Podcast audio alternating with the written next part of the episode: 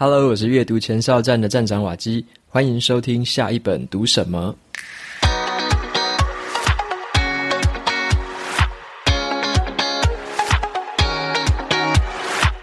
今天我想要跟大家分享的这本书是跟品牌相关的一本书哦。这个书名叫做《强势品牌成长学》。OK，那这本书顾名思义，在谈的是品牌如何成长。所以呢，这本书它是从一个比较科学的角度，从行为经济学的这个角度去理解消费者的心理，然后呢，再用六个关键的步骤来把品牌打造成为顾客的首选。所以这是一本在教我们如何打造出一个品牌的一本书。那对于我们如果是消费者而言，你也可以透过这本书去认识那一些大企业啊，或者是公司，他们如何打造一个品牌，他们是怎么策略的，怎么布局的，做了哪些行动，在你的生活周遭中埋了哪些元素进去，让你总是想到这个品牌，或者说想到某一件事情，想要找一个解决方案的时候，你就会直接跑向某一个公司，或直接买某一个公司的产品。就是有一点不由自主的掏出腰包的那种感觉。那么今天这本书呢，同样也有抽奖赠书的活动，大家可以到 show notes 里面点进去阅读前哨站的部落格文章连接，拉到最底部，填入你的 email 就可以参加这次的抽奖。然后呢，这一次的这个 Kobo 电子书也有提供我们七折的优惠码，那这个优惠码是 W A K I B R A N D Waki Brand。如果你有兴趣买电子书的话，你也可以用 Kobo 的连接进去买 Kobo 的电子书，可以享有七折的优惠。OK，那回到这本书的本身哦，强势品牌成长学，我先跟大家分享一个故事，就是书里面让我觉得也蛮印象深刻的一个故事，跟我们生活周遭常常碰到的一个饮料有关系。好，这个饮料是可乐。接下来我就说一下这个可乐的故事哦。那谈到可乐的话，你会想起哪一个品牌？或者说你要想两个品牌的话，脑袋里面应该也就那两个品牌吧。好，那就是可口可乐跟这个百事可乐，对不对？我们第一个、第二个想到的大概就是这两个牌子。那如果说问你这两个可乐哪一个比较好喝，你会怎么回答呢？OK，我想每个人答案可能都或多或少会有点不一样。但是接下来这个真实的故事就蛮有意思的。以前呢，可口可乐啊跟百事可乐是死对头嘛，包含现在也都是。但是这个百事可乐，它总是屈居于下风。那么到了这个一九七零年代啊，他们就是发现了一件事情，就百事可乐，他很惊喜的发现说，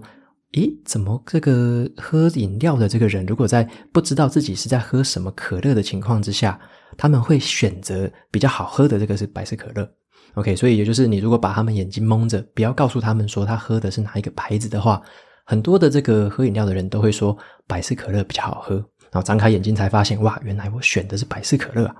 好，那百事可乐发现了这个事实之后，就觉得好开心哦，原来自己的饮料是比较好喝的，所以他们就想要围绕着这个东西来大张旗鼓的做一些宣传的策略，来告诉全世界说，其实你看嘛，这个百事可乐在大家的眼中是比较好喝的哦。接下来呢，百事可乐啊，他们就动了脑筋，在很多的卖场开始摆设很多的摊位，然后就复制之前做过的那个实验。他们就让路过的这些消费者呢，开始在这边试喝两杯一样看起来一样的可乐，因为那个颜色都差不多嘛。那但是他不让他们知道牌子，就是说你喝这两杯，然后你就挑出比较好喝的那一杯。OK，那这个实验做了好多好多卖场，后来发现了，哇，真的耶，大家选的都是百事可乐比较好喝。那这个结果让他们真的是非常的就是喜出望外，然后在这个美国开始大肆的宣传。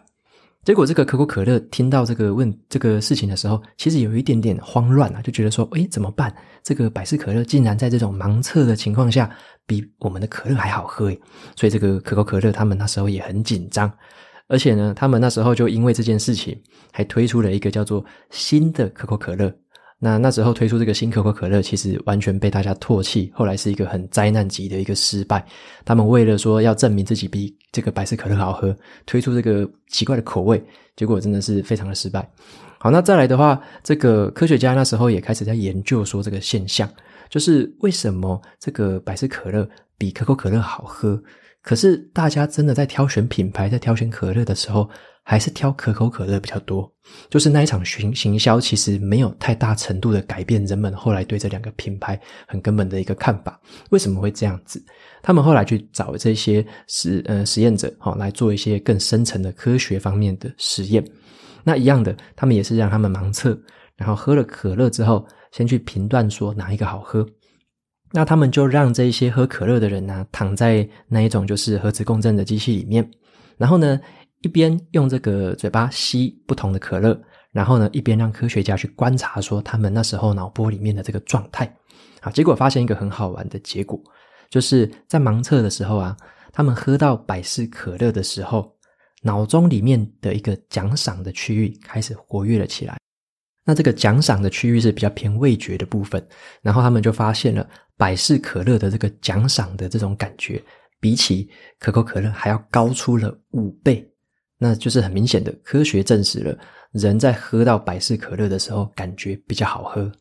结果呢，科学家又接着做了另外一种实验，他就让这些受试者哦知道说自己在喝的是哪一个品牌。结果呢，当你知道说你在喝哪一个品牌的时候，脑袋里面被观测到的反应也非常的不同，就是你如果说你知道自己在喝百这个可口可乐的时候，你被观测到的这一个自我认同的区域的这个活动的程度是非常非常的活跃的。然后呢，你喝百事可乐的时候就没有感觉到这种状况。所以可以发现的一件事情，喝可口可乐会带给人一个自我认同的一个感觉。然后这个自我认同其实联动的就是所谓的这个一个多巴胺的一个分泌。那这个多巴胺是一个化学物质，它就是跟我们人类感觉到愉快、愉悦的心情是有正向的连接。所以就是说，喝这个可口可乐的时候，自我认同高，多巴胺分泌的更多，让我们更愉快。所以喝可口可乐其实会让人们更快乐、更开心。那后来科学家也很调皮哦，他们还做了第三个实验。他就让这个人就是也是盲测，好，喝可乐的时候不知道你说喝哪一个品牌，可是呢，当他喝这个百事可乐的时候，科学家就故意告诉说，告诉他说，你现在喝的是可口可乐，好，那这个人就喝下去，喝下去之后也是观察他脑袋的一个反应，结果发现这个脑袋的反应竟然也是自我认同这个区域发展的一个非常旺盛的一个表现，就是变成了说，当你知道自己在喝可口可乐的时候。你还是会产生那种自我认同的那种快乐的感觉，即使你真正口就是嘴巴里面喝下去的是百事可乐，但是你心里面觉得你是在喝可口可乐，你就会感觉很快乐。所以你会发现一件事情，明明都是一样在喝可乐这个饮料，却因为你知道了这个牌子是什么，你会产生不同的感觉。然后就是你的嘴巴可能会觉得是怎么样，好不好喝？但是你的心里面，当你知道品牌之后，你却会有完全截然不同的感觉，触发脑袋里面完全不同的反应。所以这个实验就让我觉得很有趣，就是品牌怎么会有对我们的人类的这个心里面的一些想法，或者说脑袋里面的运作有这么大的影响力？好，这就是这本书里面它其中一个故事让我非常的印象深刻。接下来呢，就想说介绍一下这本书里面所谓的六个步骤打造品牌是怎么样一回事，让大家可以了解一下说这个企业是通常怎么打造品牌出来的，或者如果你是一个企业的经营者，或者说你是在里面的行销团队啊，或者是品牌的团队，你该怎么做？那这本书里面都有很好的一个教学指南。好，那这本书的这个作者他是叫做王直上。OK，他在这个奥美集团是一个广告服务业的一个集团，奥美集团服务了二十三年的时间，非常非常有一个经验的一个高手。那么呢，他在这本书里面就分享了他的绝招，叫做品牌恒星。好，这个是一个品牌的框架啦。那这个恒星里面呢，大概就是有六个区域，分别是六个打造出品牌的步骤。所以它就是透过这本书，有点像一个教学指南，一步一步的教我们怎么样打造出一个品牌的完整的一个过程。好，那这六个过程包含了第一个是你要知道消费者的目标，第二个呢就是你要知道自己的品牌主张能不能符合他的目标，第三个就是你要让你的品牌有一些联想力，联想的词出现，让这个消费者想到你的品牌就会联想到一些特定的感觉。那第四个就是你要让你的品牌有名气，OK，有名。那第五个就是你要让你的品牌有情，OK，有情绪，有情感。那再来第六个，最后一个就是叫做你的品牌要有型好，这个型，这个型是比较偏那一种流畅性的那种型，就是你要让你的品牌是很让人家可以无缝接轨的，让人家可以很轻而易举的想得到、用得到，在使用的时候、体验的时候是非常顺畅的，这个叫做有型。好，所以说这个六个关键的步骤，就是打造一个品牌必不可缺的一些元素。那么作者呢，他也用了一个很有意思的观点，可能很多人都有听过的一个观点，来贯穿这整本书的一个论述。好，这个观点就是以前在这个诺贝尔经济学奖里面，一个丹尼尔康纳曼这位教授，他曾经写过一本书，叫做《快思慢想》，很多人应该都有听过。那快思慢想把人类的大脑的思考模式分成所谓的系统一，还有系统二。OK，他认为人类是有这两个思考的系统同时在运作的。OK，那这个所谓的系统一是什么意思呢？系统一就比较像是大脑的一个自动导航的一个系统。那平常我们日常生活中那一些做出来的选择啊，或者说你没有意识就做出来的行为，这个都比较偏向于是系统一做出来的。那人类呢，是没有办法用自己的意志力去控制系统一的，但是呢，这个系统一却包含了百分之九十五以上我们所做出的决策，这个就就是一个很直觉、很快速的思考系统。那第二个系统叫做系统二，OK，那系统二是这个大脑中理性思考的部分。那这边的系统二呢，是比较重视这个逻辑还有推理的这些使用，但是呢，你在用这些这个系统二的思考的时候，用起来是很慢又很累的，就像你在算数学啊、算物理的公式，这是很累很累人的，除非不得已，否则人们是不会去使用这个系统的，所以人们会下意识的避开使用系统二，但是呢，人们会很直觉的去使用系统一的这些东西。那所以说，品牌这件事情该怎么打造？因为品牌呢，它不是在老板的这个保险箱里面，OK，品牌也不是在企业的这个财务报表里面，品牌在哪里？品牌是在消费者的头脑里。只有当消费者他想到某件事情，他想要吃什么，想要喝什么，想要解决自己的某个需求的时候，脑袋里面第一个想起来的品牌，才是叫做消费者心里面的品牌。那真正的品牌也就是这样子，你自己声称自己有多厉害、多好的一个品牌都没有用。消费者如果第一时间无法想起你，那就是一个失败的品牌。OK，所以说品牌这件事情要注意的就是说，要如何把你的这个品牌的元素、品牌的影响力、品牌的联想力埋到消费者的脑袋里面。OK，那这个时候就要善用系统一的各种元素。来做一个搭配，那系统一善用了之后呢，你就可以让消费者很直觉的每次直接想起你，看到你就觉得很开心，想到你就觉得很舒服。那所以说要怎么样打造一个可以深植人心的品牌，就是这本书所要探讨的重点。那底下呢，就接下来跟大家继续介绍一下这六个关键的元素分别是什么事情。首先第一件事情呢，就是要懂得消费者的目标到底是什么。OK，那消费者其实在想一个品牌的时候，大部分都是要为了解决自己的某一个需求，或者是解决当下的问题。那么人们有点像是在雇佣一个品牌，有点像是你假设说你现在想要突然你想要订个外送，心里面第一个会想起什么东西，你就会想要雇佣那个品牌来帮你完成。像我自己现在叫外送，都很喜欢叫这个 f o o Panda，就是直觉的第一个就想起 f o o Panda 这个品牌，就开始叫。反而其他的品牌我就想不太起来，甚至我也没有去用过。那所以说，这个品牌的形象就会很深植你的心里面。当你想要解决事情的时候，第一个想起来的那个品牌，就是一个最深植你心头的一个品牌。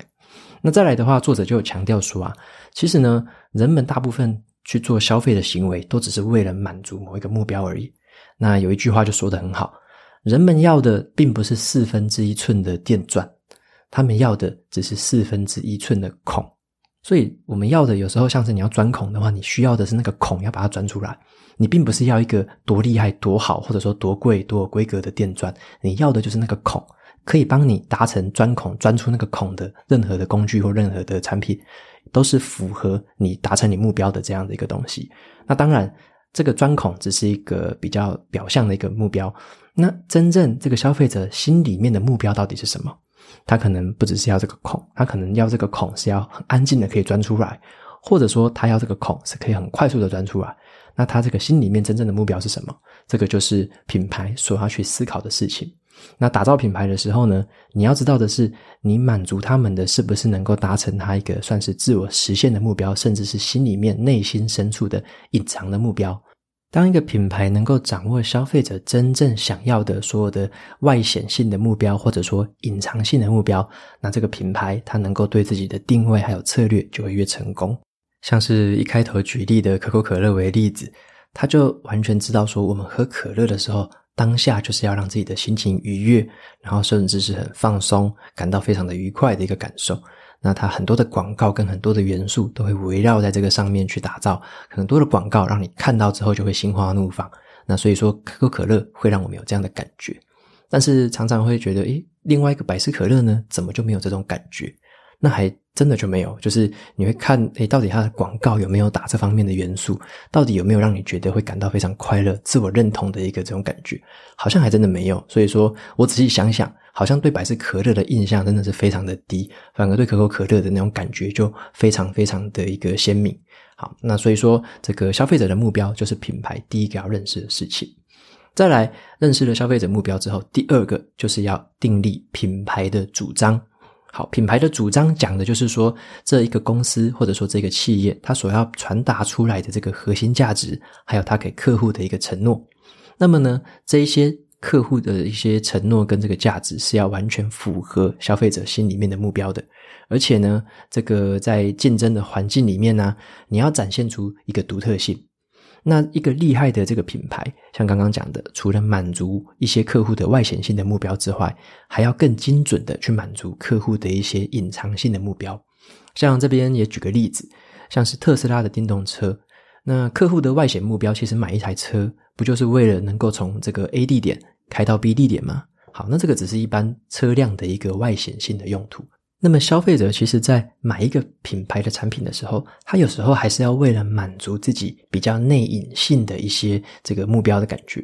例如说特斯拉，他就创造出了这个品牌的主张，让客户会感觉到一个优越的感觉，然后会感觉到自己是一个环保先锋的一个光环的加持，那也会感觉到自己是站在科技的最前端。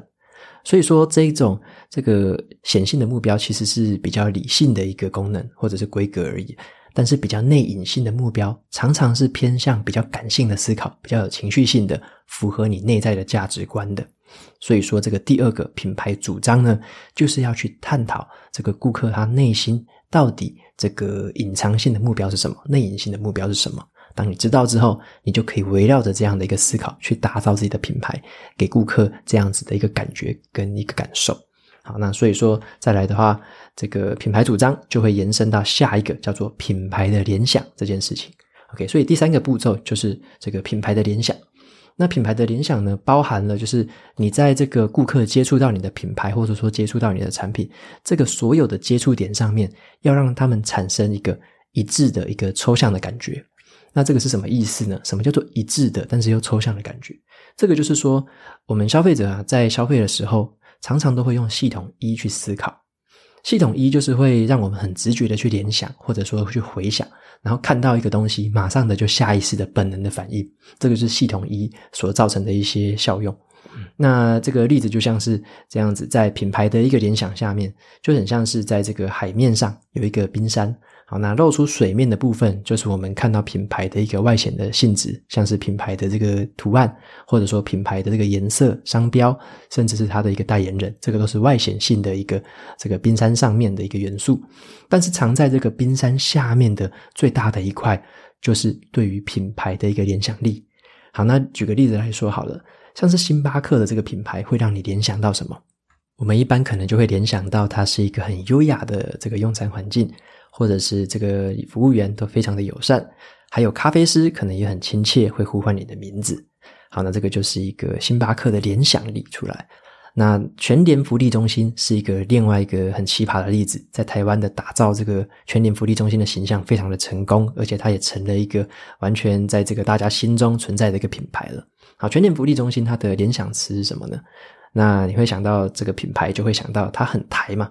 或者说他的广告给你一种很实在的感觉，或者说你看他的广告会觉得有点冷幽默，有时候会讲一些冷笑话，那甚至是呢还会带给你一些生活上的一些哲学，可能是省钱啊，或者说一些经济实惠的一些选项。所以它的联想词就是刚刚我讲的那一些项目。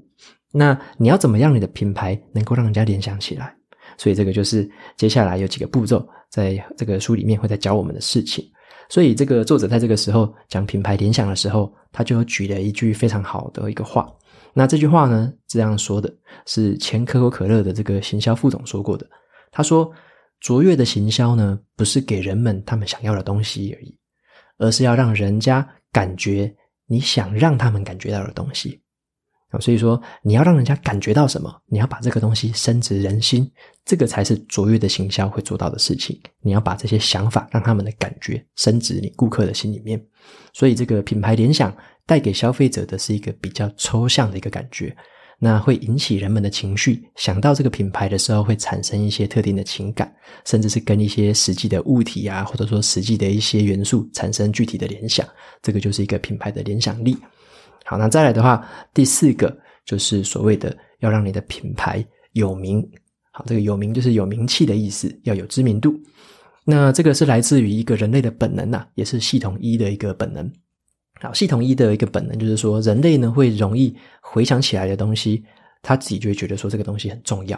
好，这个很有趣哦，就是有一个心理学的一个术语叫做单纯曝光效应。好，什么叫单纯曝光效应呢？这个就说说的就是说，我们接触到越多，或者说接触过越多次、越熟悉的事物，我们就会倾向于喜欢他们。之前呢，有一个心理学家，他们就做过实验，他们让这个受测试的人呢，连续去看好几种不同的几何图形，那这些几何图形是随机的，一直出现的，当然里面会有重复，但是就是随机的、快速一直出现、不断的切换。那在做完这样子的一个流程之后，他就问这些受试者说：“你比较喜欢哪一个几何图形？”结果统计起来，发现了一个很有趣的现象：大部分的人呢，在说他们最喜欢的那个图形。有一个规则，就是随机的这个显现显示里面出现最多次的那个图形，就是人们会选择最喜欢的那个图形。所以也就是说，你看那个东西看到越多次，你就会越熟悉。然后你要选择喜不喜欢的时候，你就会不小心选到那个东西。这个就是系统一里面给我们的一个很直觉的一个反应。那么科学家也有另外一个解释，就是说，其实这个很像我们人类在演化的时候发展出来的一个本能。如果呢，你能够在这个演化的过程中，你看到的动物或植物看到越多次，你可以认得出来的话，那就代表说那个东西还没有杀死你嘛。就是你看到那个动物跟植物，应该都是对你没有生命危险的，否则你早就挂掉了。那人们就会把这样子的一个感觉，觉得说这个东西对我来说可能是比较友善的、比较亲近的、好比较熟悉的。那所以这个现象就一直在说明的，就是系统一真的是非常的强大。那你光是让一个东西重复的曝光，让它多次的出现在同样的这个情形下，或者说在这个不同的情形也可以出现在消费者的眼光里面的话，那你就可以唤起人们这个系统一的本能反应，这种熟悉的感觉。那潜意识里面就会对你的品牌产生喜欢的这个印象。这个就是所谓的让你的品牌有名，要让人家重复可以看到你的品牌，提高你的知名度，是这样的科学的根据。好，那再来第五个重点就是。要让你的品牌有情，这个情指的是这个情感的这种感觉。那么科学家就发现了一个现象：所有的情感跟情绪呢，其实就是驱动着我们采取行动的一个最重要的因素。像是之前这个科学家曾经做过一个实验，他们找来了一些脑部动过手术的一些康复之后的患者，然后呢，找他们来，这是观察一些事情。那这些患者，因为他们脑部里面动手术了，已经把这个原本感受情绪的部分已经受到损害了，所以说他们是比较没有办法产生情绪的一些人。那他们这些人呢，自己脑袋里面产生不出情绪，结果他们有一个共通的困难，生活中有一个很共通的困难，他们没办法做出任何的决定。即使呢，平常他们还是可以理性的思考，你问他一加一，他还是会跟你说等于二。可是呢，他连他自己平常要吃什么、要穿什么都很难下决定，因为他没有情感，没有情感，没有办法驱动他采取任何的行动。所以说，在这个品牌的建立之下，要注意的就是，你要在消费者的心里面埋下一个情感的连接，让人们在潜意识之中呢，再次遇到你的品牌的时候，它的系统一会让他把这个本能反应提取出来，把这个感觉对你品牌的任何的一个底层的感觉给提取出来。那么，如果你的品牌时常带给人家这个正面的一个情绪，或者说带给人家一个很乐观的一个体验，那他们再次看到你的品牌的时候，就会跟这种正面的情绪或者是乐观的情绪产生连结，进而呢，可能就会采取购买的行动，甚至是对你这个品牌越来越有好感。所以说，要让这个品牌在人们的心中是有这个引起情绪，而且是正面情绪的一个效用存在。再来第六个，就是要让你的品牌有形。好，这个形指的其实是品牌的一个识别度跟一个流畅性。好，因为这个人类的这个本能系统一呢，会认为说能够快速辨识的东西是更有价值的东西。这个现象也呼应了人类这个系统一里面有一个本能，就是说，每当我们遇到那些很容易被辨识、很容易被理解的事物的时候，会让我们的系统一处理起来很轻松又愉快。而且不需要消耗太多的大脑的运作能量，让你当下会感觉到很顺畅、很舒服、很省力。所以呢，你就会对于你辨识的这些东西产生一个正面的评价。所以，当这个品牌呢，它所营造出来的任何的颜色啊、图案、声音、包装，甚至是所有的一些流程，让人家感觉到很流畅的时候，或者说很有一致性的时候，这时候这个人们会给予这个品牌比较高的评价。啊，所以说很多的这个品牌的行销跟设计呢，就是要求所谓的一致性，包含你的色系啊，包含你这个商标摆放的位置，包含你各种的服务环节，都要让消费者产生一致的流畅性。这个时候能大幅提升这个消费者对于你这个品牌的一个喜好程度，以及他对于你品牌的一个正面的评价。OK，所以以上呢就是今天这本书里面所要讲的这个建立品牌的一个六个步骤，所以包含了。你要用诊断的方式去找出消费者的目标，这是第一个。再来第二个、第三个，就是你要去设计这个品牌的主张，还有品牌的联想。再来呢，四五六的部分就是你要让你的品牌是有名、有情，还有形的。所以这六个关键的环节是缺一不可。每一个环节都要层层渐进的去设计，最后呢，再落实到你真正要采取这个企业的行动，或者说对于你品牌要打造，可能要做的一些行销行动，都要围绕着在这几个元素之中去做设计。以上呢，就是这本强势品牌成长学的一些内容的介绍。那这本书我觉得算是很浅显易懂的，很入门的人也可以从这本书里面学到很多东西，因为它的步骤很直接，而且它的举例子都非常的生动，你会很有感觉。好，那所以推荐这本书给大家。那今天一样念一下 Apple Podcast 上面的一个五星评论。这个留言的听众是叫做哇米哇米，好，他的留言是节目内容优质，很有同感。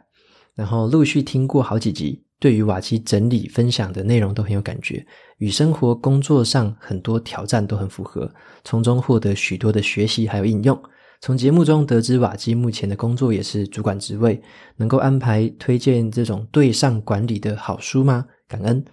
OK，感谢哇咪哇咪的留言哦。那你有提到的是说这种对上管理的好书，老实说了，我现在手边还没有这个推荐的书单。像我自己是在工作的环境中就直接做中学，然后从实战上面去做一些调整跟改善。那当然我们有上一些主管的课程啊，所以在这种课程里面的话，也会教我们怎么样去对上管理。所以在那个部分，我大部分是用实战的经验来面对。那我也有也有一些兴趣啊，就是说对上管理有没有一些好的书可以帮助大家比较快速的掌握这个技巧？那我可能之后也会去找一些相关的书来看。那我看一看，可能会在评论说哪一些可能很适合可能初学者啊，或者说很适合实战去用的。那哪哪一些可能又是太打高空，或者说对实战上面没什么帮助的？那因为有这个真正实战的经验，所以到时候在看这些书的时候，可能会比较有切身的一个感觉。那那时候推荐给大家的一个书单可能会更加精准。OK，那之后的话，有机会的话再来分享这方面的事情哦。